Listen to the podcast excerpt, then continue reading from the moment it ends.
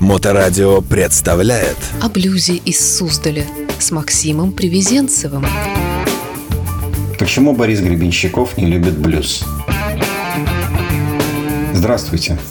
Борис Гребенщиков никогда не выступал на блюз-байк-фестивале в Суздале. Единственные переговоры с его директором в 2017 году закончились быстро. «Борис не любит блюз», был его короткий ответ. Ответ меня ошарашил. А как же Дед Мороз блюз, таможенный блюз, блюз свиных ушей, блюз простого человека, Мочалкин блюз, наконец, возразил я. Он исполняет эту песню только в случае, если нужно кого-то из зала оскорбить, ответил мне суровый импресарио, и на этом разговор был окончен.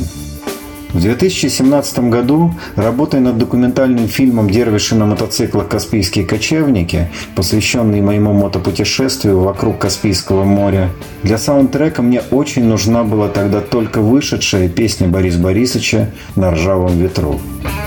Я вновь позвонил импресарио и рассказал о своей идее. Борису это неинтересно, отрезал директор и положил трубку.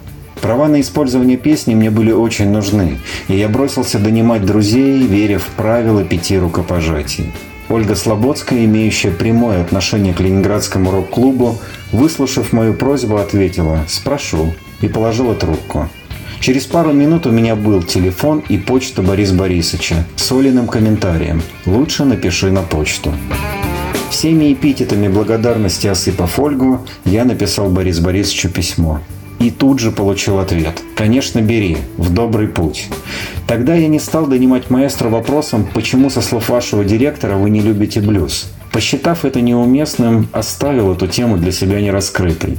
Наверное, пришло время об этом поразмышлять. Думаю, что его импресарио, произнося фразу, хотел просто закончить разговор с навязчивым байкером. Уместнее сказать, что к блюзу гребенщиков относятся с осторожностью. Конечно, в истории ленинградского рок-клуба 70-х, 80-х главным блюзменом был Майк Науменко, но и аквариум брался за хиппи-блюз, как тогда называли этот жанр. Появление редких блюзовых композиций в бесконечной дискографии Бориса Борисовича скорее напоминает чирканье спичкой об истертый черкаш. Мерцают искры, но огонь все не появляется. Ну как же хочется курить, и веришь, что вот-вот засияет долгожданный огонь. Пожалуй, в этом и есть отношение к блюзу маэстро.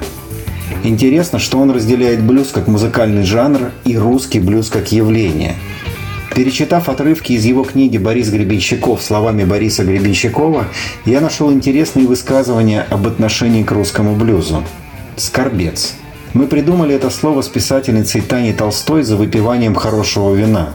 Сидели и гадали, как слово «блюз» прозвучало бы по-русски – и пришли к выводу, что в России понятия «блюз» нет и быть не может.